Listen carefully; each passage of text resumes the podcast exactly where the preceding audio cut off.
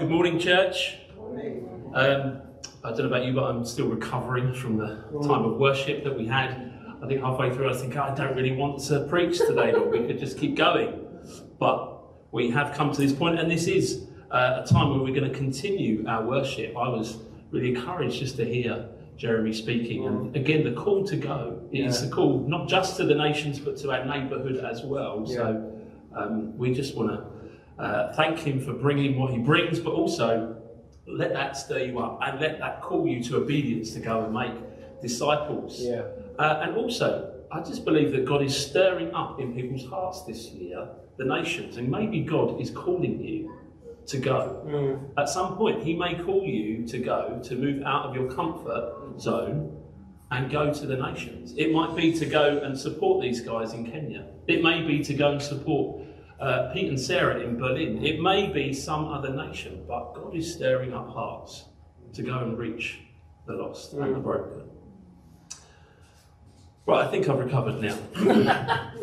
okay, so today we are starting our new uh, sermon series. We've finished Luke. I may have mentioned that three and a half years of Luke. That has been a real blessing, I believe, to the church. It's blessed me as I've studied it. Uh, but we're going to move on to our new series of. oh, It's called Origins. It's looking at really who we are, who we're meant to be, and kind of where we're going. So we're going to look at a bit of Genesis and a bit of Revelation, probably about five or six weeks on each. Um, with a short break next week where we lay hands on the elders, the new elders. I'm very excited about that. That is a significant moment in the life of the church, so I really heartily encourage you to come to that. Um, but really, as we look at this series, it's really aimed to teach into uh, creation and the fall, which Adam's going to look at the week after next, I think. Our identity as image bearers of God, um, as men and women, what it is to have covenant relationship with God. Um, and then we're going to look into Revelation, which is going to encourage and awaken and stir us up give hope to the church. And in looking into Revelation as well, I hope this is going to help us debunk some of the myths around some of the weirdness that is attached to the book. The book is not weird. There are some slightly strange things in there, but it is the Word of God.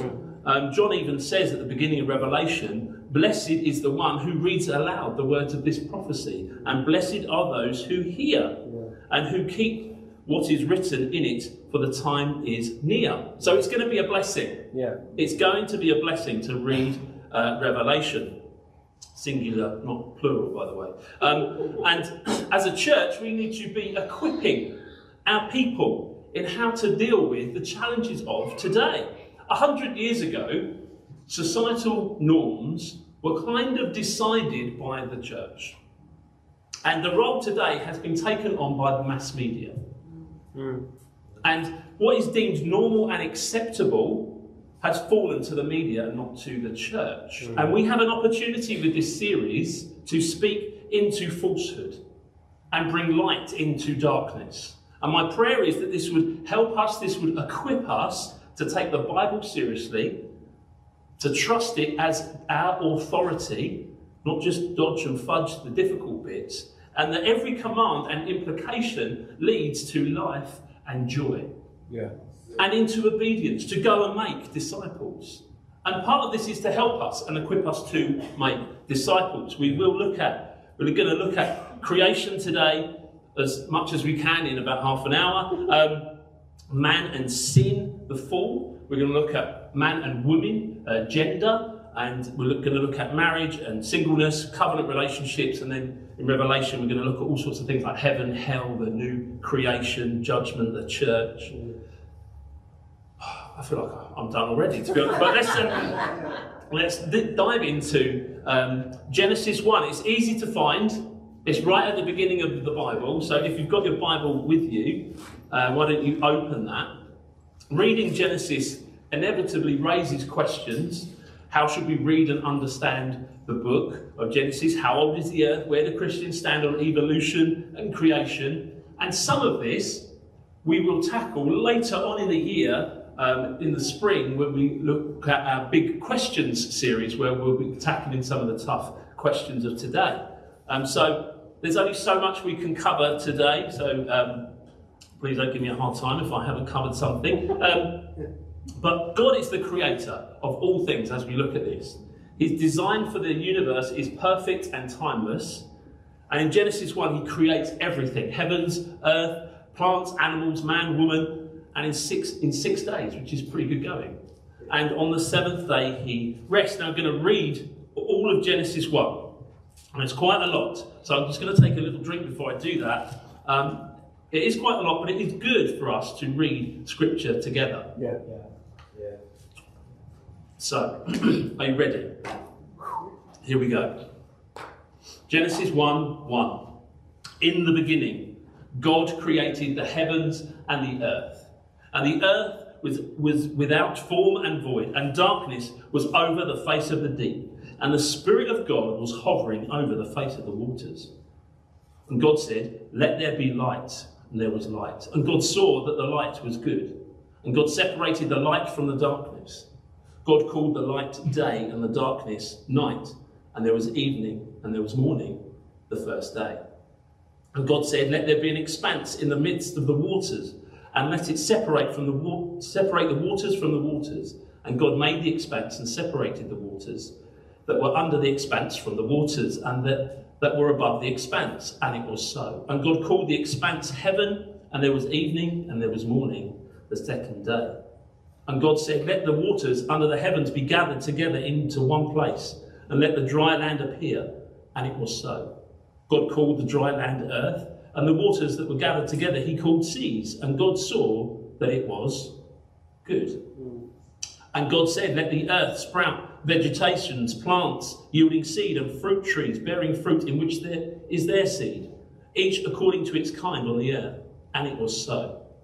The earth brought forth vegetation plants yielding seed according to their own kinds, and trees bearing fruit in which is their seed, each according to its kind. And God saw that it was good. and there was evening and there was morning the third day. And God said, Let there be lights in the expanse of the heavens to separate the day from the night, and let them be for signs and for seasons and for days and years. And let them be lights in the expanse of the heavens to give light upon the earth. And it was so. And God made the two great lights, the greater light to rule the day, and the lesser light to rule the night, and the stars. And God set them in the expanse of the heavens to give light on the earth, to rule over day and over night, and to separate the light from the darkness. And God saw that it was. And there was evening and there was morning the fourth day. And God said, Let the waters swarm with swarms of living creatures, and let birds fly above the earth across the expanse of the heavens. So God created the sea creatures and every living creature that moves, with which the waters swarm, according to their kinds, and every winged bird according to its kind. And God saw that it was. And God blessed them, saying, Be fruitful and multiply, and fill the waters in the seas, and let the birds multiply on the earth. And there was evening, and there was morning, the fifth day. And God said, Let the earth bring forth living creatures according to their kinds, livestock and creeping things, and beasts of the earth according to their kinds. And it was so. And God made the beasts of the earth according to their kinds, and the livestock according to their kinds, and everything that creeps on the ground according to its kind. And God saw that it was very good. And then God said, Let us make man in our image, after our likeness, and let them have dominion over the fish of the sea, and over the birds of the heavens, and over the livestock, and over all the earth, and over every creeping thing that creeps on the earth. So God created man in his own image. In the image of God, he created them. Him. Male and female, he created them. And God blessed them, and God said to them, Be fruitful and multiply, and fill the earth and subdue it, and have dominion over the fish of the sea, and over the birds of the heavens, and over every living thing that moves on the earth. And God, God said, Behold, I have given you every plant yielding seed that is on the face of all the earth, and every tree with seed in its fruit. You shall have them for food. And to every beast of the earth, and to every bird of the heavens, and to everything that creeps on the earth, everything that has breath of life, I have given every green plant for food. And it was so. And God saw everything that he had made, and behold, it was very, very good. And there was evening and there was morning, the sixth day. And then just going into chapter 2. Thus the heavens and the earth were finished, and all the host of them. And on the seventh day, God finished his work that he had done. and he rested on the seventh day from all his work that he had done. So God blessed the seventh day and made it holy, because on it God rested from all his work that he had done in creation. Definitely need a drink. So God is the creator of everything. Creation was perfect. It was all good. God made the world out of love. And the, the Christian doctrine of creation is a basis for believing that it is possible to have a harmonious, just society. To show belief in creation is a kind of, is an intellectual stance and it is a compelling view of faith. Christianity and science are not in conflict. Mm. Adam and Eve were the beginning of all humanity, and we see equality and dignity for every human being. Uh, in Hebrews 11, I think on the next slide, it says, um, By faith we understand that the universe was formed at God's commands, so that what is seen was not made out of what was visible.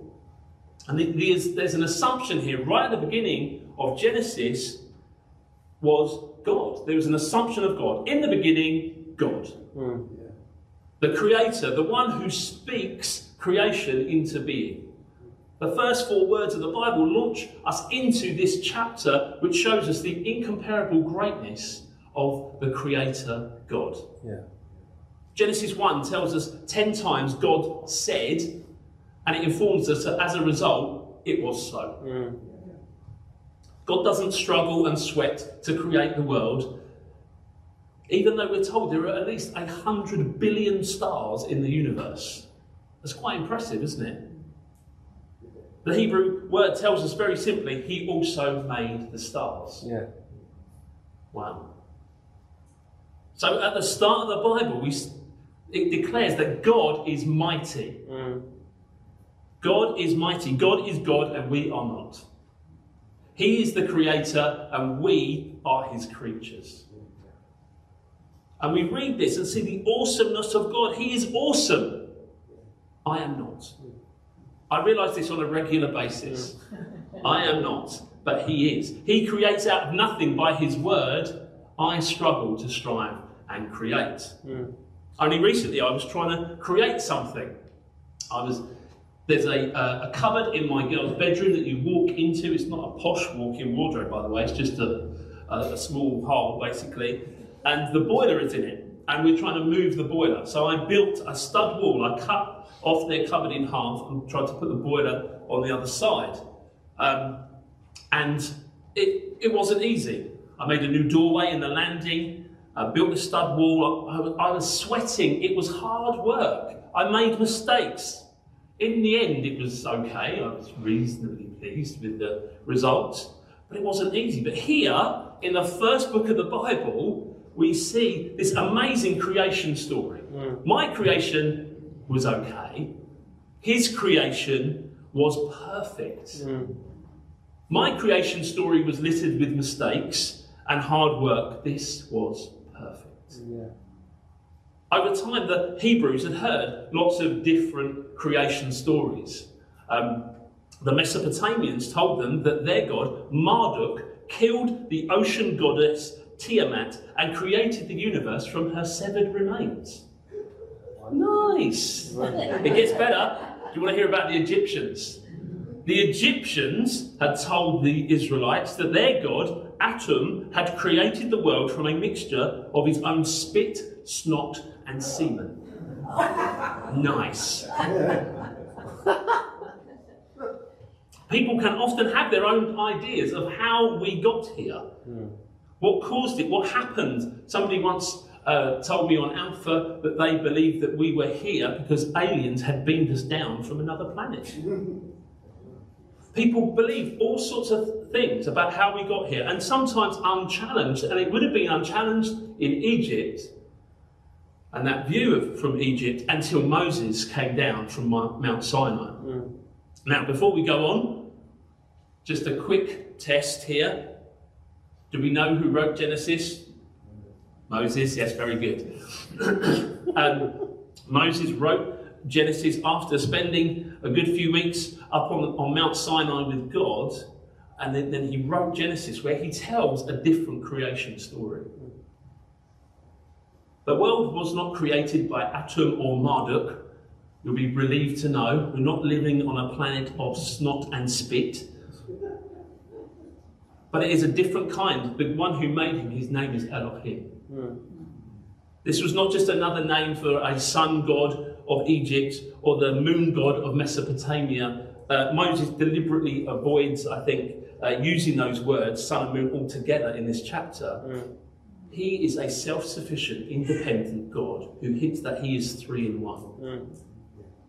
He's creating the universe out of love, not out of loneliness, because his name, the plural name Elohim, which can be translated gods as well as God, takes singular verbs to make it clear which word translators should choose. Hebrew nouns can be singular, one, dual, two, or plural, three or more. The word Elohim or God is plural, as is Adonai or Lord, which is used from Genesis 15 mm. 2 onwards. He is one God, yet creates by his word, mm. who is the word?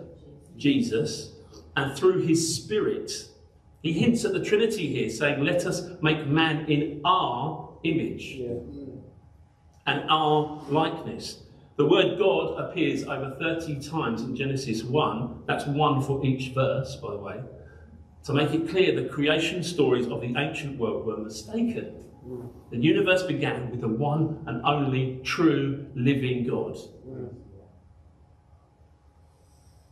So there's evidence for the Trinity in creation. It's all about Him, and the focus is God. He is the real reason we are here. It's all about him, and we get to serve as extras in his story. I quoted the other week the Westminster Catechism, and how it puts it the chief end of man is to glorify God and enjoy him forever. And the main thing that this should alert us to is the fact that God gets to call the shots in our lives because he is creator, designer, and sustainer of all. Yeah. And we'll discover in a few weeks when Adam looks at the fall that mankind has been pushing against this since the beginning. We want to be our own gods.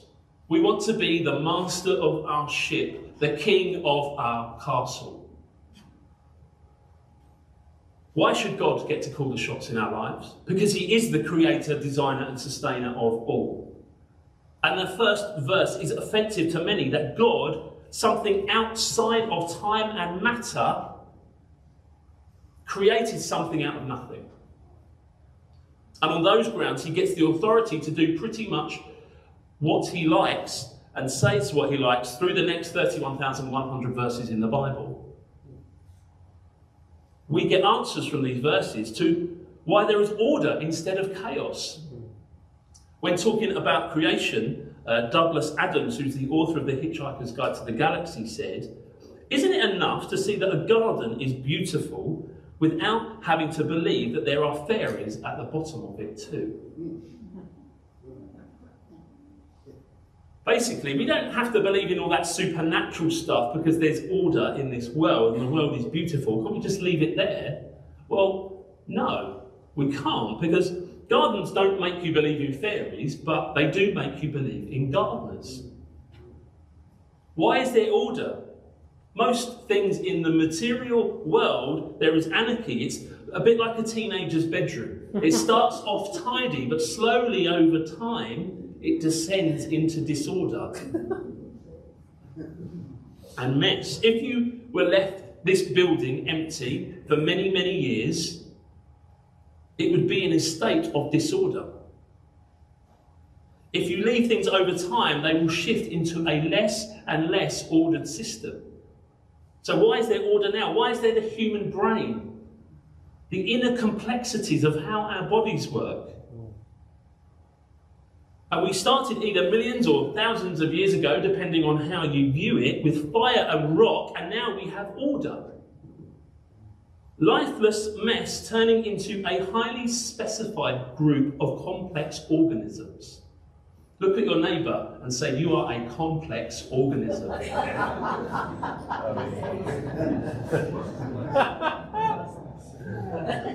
You're certainly. Genesis 1 tells us that the world, the world, the earth, was formless and void, and then God spoke and his spirit brought order.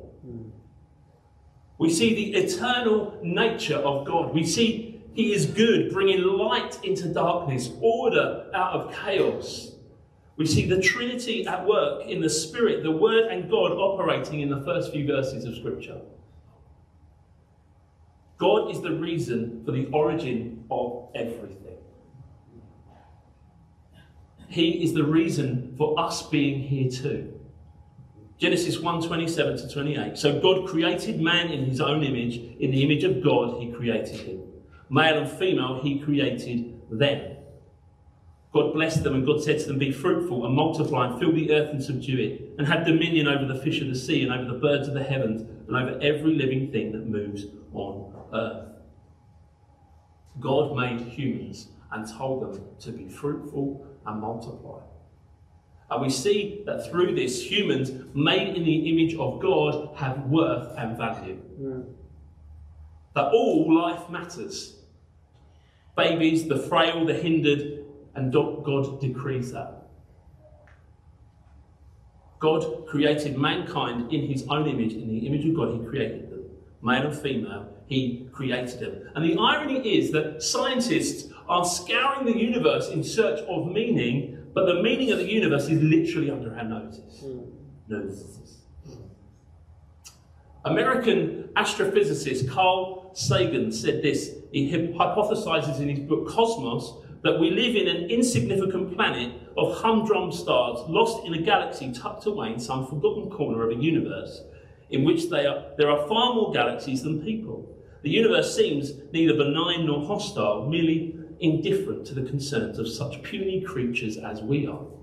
Well, thanks, Carl. We feel really encouraged by that. but the Bible tells us that the real story is so much better. Yeah.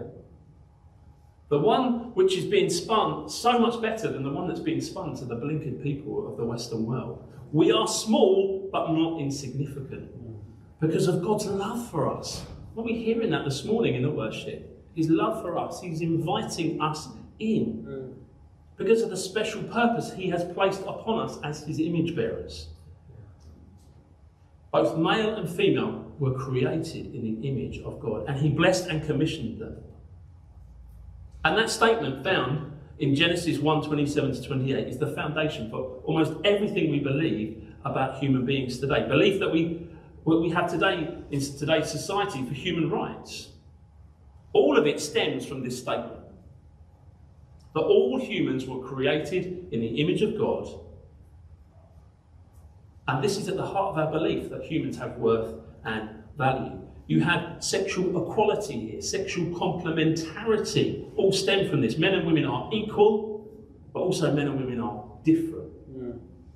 I have three children, two of which are girls and one is a boy. They have similarities, but there are also great differences as well.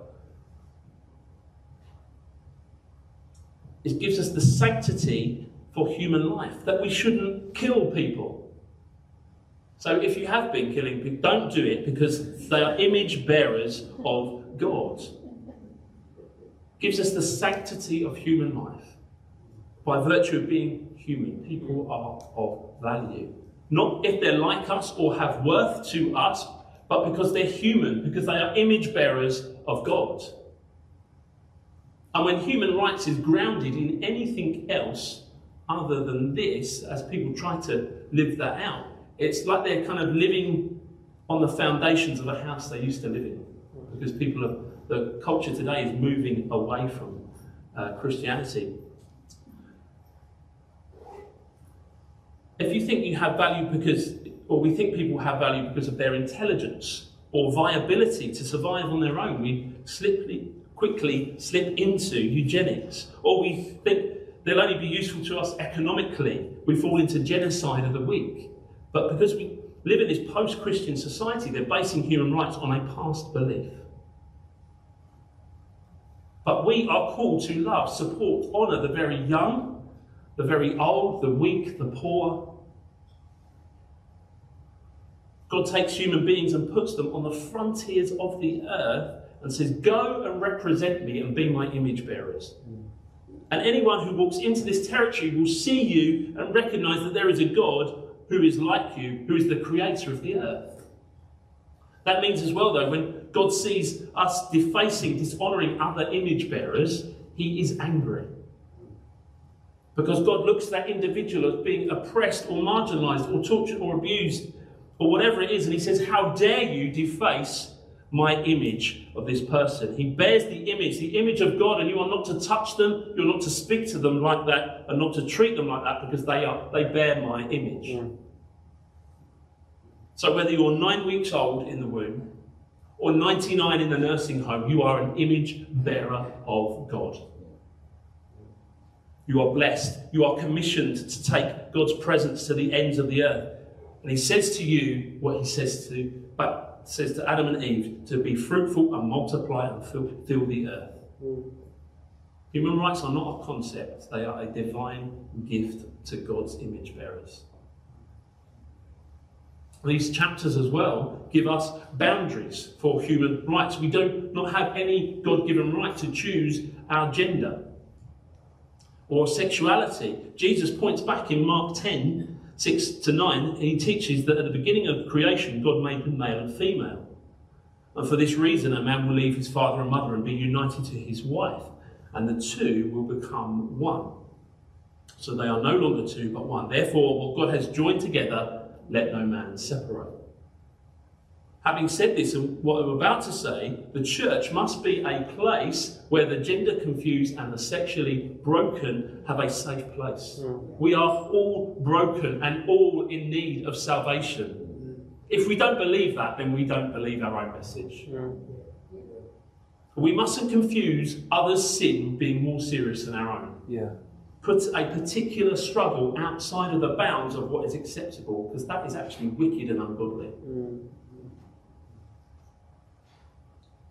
God has something to say on the givenness of biological sex, on who we can and can't marry. In, uh, at the end of February, we have um, someone coming to speak on gender and the givenness of biological sex. Andrew Bunt, who uh, writes for Think Theology website, he's at King's in Hastings, he's written books on this stuff as well and on um, homosexuality. He's going to come and speak and open up the Word of God to, on how we as a church can reach people. So that's on the 27th of February, he's coming. But God is sp- speaking to us about what it is to be his image bearers. And uh, one of the principal ways we get to do that is through marriage. We get to bear the image of the triune God, the one God who exists in three persons, who are both the same God and but different persons. We have no right to marry multiple partners since the two will become one flesh. Nor do we have the right to pursue so called sexual freedom before marriage, or after marriage, or when the divorce papers are signed. These verses also affect how we view the rights of animals. We owe them our care, since God has made us rulers over them, but we do not owe them equal rights to humans. Now. I do actually like animals. I'm not just saying this because I don't. I used to have a dog for 14 years. Uh, she sadly passed away, and then we went down the pecking order of what a good pet is, and then we got a hamster. We're working our way back up. We now have a guinea pig. Soon we'll be getting back to the dog stage again at home. but God has made us rulers over them. Jesus helped his disciples to fish better. He commanded them to prepare a meal at Passover of red meat and wine. And Genesis 1 to 2, though, is, can be offensive to the modern ear. And it proves how different our culture's story is to God's story. Our own offence also demonstrates how infected we have become ourselves by the secular story. Mm. When we move from the beginning of the story to the end, to Revelation, we, when we get to look at Revelation, it tells us and we discover this offensive gospel is incredibly good news. Mm. Every time we cry over pain and difficulty in life, Revelation tells us that deep down there's more to this. That we were made for a different world. Every time we mourn over the death of a loved one, however young or old, it's because deep down we know we were made that we should never die. Or we're upset by injustice in the world or conflict in relationships. We are silently crying out for a different kind of world. And God's big story is that such a world is real. There is a world where we can rest in God's finished work. One day there will be a world where our enemy is defeated and there is no more pain or suffering. God is offering everybody that very thing they are longing for through faith in Jesus Christ. Yeah. The first two chapters of the Bible are mirrored in the last two chapters of the Bible in Revelation 21 to 22. It makes constant re- references back. It's like this arching line between the beginning and the end if you really study Scripture. It tells us at the start of the story is only a taste of the brilliance of which is to come. Yeah. The story starts with a garden paradise but ends with a vast city paradise. Yeah. It starts with a man and a woman, but ends with a crowd so large that no man can count. Yeah. It starts with a sneaky, lying snake that allows death and destruction into the world, but ends with the destruction of the snake, and death is defeated forever. Amen. It starts with God coming down to visit the people He created, but it ends with God bringing heaven down to earth to make this city paradise our new eternal dwelling place. Yeah. You don't have to be a brilliant storyteller to make this sound good. It's good news. Yeah. The best news that any man or woman could have. In Him we have value and worth. In Jesus you have a hope that all suffering will be eradicated. In Jesus one day you will live in a perfect world that we see in this creation story. Know and rest in the fact that this world, this life is not about you, it's about bringing glory to Him, the one who made you, enjoying Him and making His name known. And when you come to that realization, you can breathe. Yeah. It's not about you. Mm. And weirdly, when you start focusing on yourself less and more on Him, it's then and only then you will find the peace and joy that the Bible talks about. Yeah. The one who made it all made you. He sees you, He knows you, He loves you. He loves you so much that He bought you at a price. Yeah. His Son paid the price on the cross so that you can be reconciled to Him. The gospel tells us that we now can have a sure and certain hope in the presence of God with a perfect, pain free body. As you get over your mid 20s and into your 30s, you look forward to that day more and more. A perfect, pain free body. Marvel at the works of his hands. Marvel at creation. Hmm. But marvel at what he's done for you and in you. You are an image bearer of God. And you are to take his name and make it known, as Jeremy was talking about, to the nation Yeah. and to the neighbourhood. You're an image bearer. You are loved. It's not about you, it's about him. Yeah. Why don't we stand and let's pray?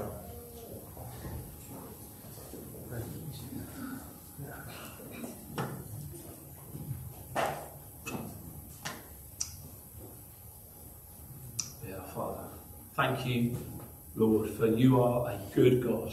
Yeah. You are creator, you are redeemer, you are the giver of life, the giver of joy.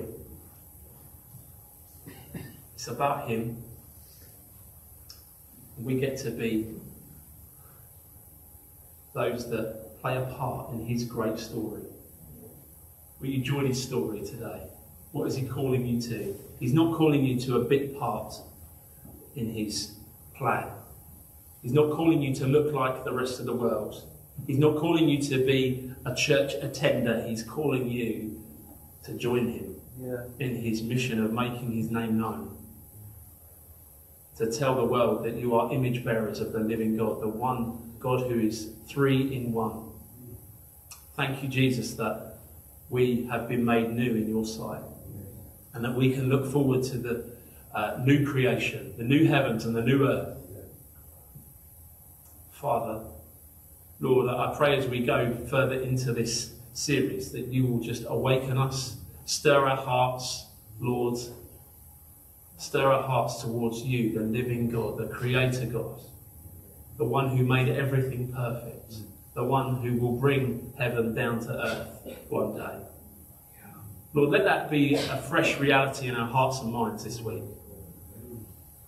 Spirit of the living God, come and breathe on us again. Commission us, Lord, to go into our neighbours, our neighbourhood, Lord, and reach those that don't know you. Thank you, Jesus. In Jesus' name. Amen. Amen.